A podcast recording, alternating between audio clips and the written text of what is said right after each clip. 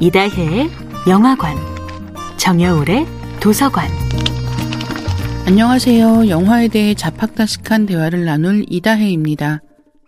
이다혜의 영화관에서 이번 주에 이야기하는 영화는 2018년 영화 리틀 포레스트입니다. 리틀 포레스트 촬영장의 특별한 점은 모든 생명을 소중히 하는 자연 친화적 현장이라는 점이었습니다. 임술래 감독은 영화 감독인 동시에 동물보호 시민단체의 대표로도 알려져 있는데요. 그렇기 때문에 해원의 친구인 진돗개 오구를 비롯해 소, 닭, 애벌레, 누에, 송충이, 개구리, 달팽이 등 다양한 동물과 생물들이 등장하는 촬영 현장에서 어떤 동물도 다치지 않게 했다고 해요.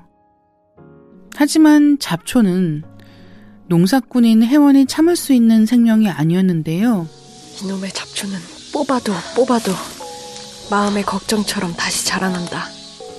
한여름 밭일을 하던 회원은 잡초를 뽑다가 생각합니다. 너무 더운 와중에 뽑아도 뽑아도 끝이 없는 잡초. 영화 리틀 포레스트의 대사는 이런 식으로 자연에 빗대 마음속 고민을 달래게 합니다.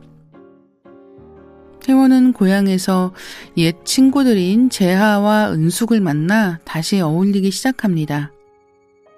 이 세 친구는 티격태격 하면서도 함께 술잔을 기울일 때만큼은 갈등도 잊고 걱정도 잊어버립니다.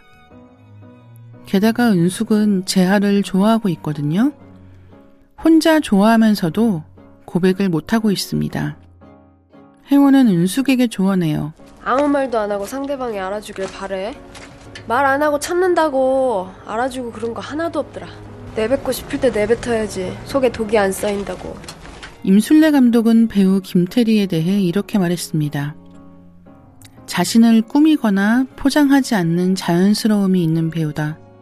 어느 곳에서든 물 흐르듯 자연스럽게 어우러지면서도 중심을 끝까지 지키는 영리함이 좋았다. 이런 묘사는 영화 속 혜원에게도 해당합니다. 영화 속 혜원은 고향에서 보낸 시간만큼 성장하지만 성장하는 사람은 혜원 한 사람만은 아니거든요. 은숙도 재아도 함께 보낸 시간만큼 마음의 키가 한 뼘 더 자랐습니다. 이다혜의 영화관이었습니다.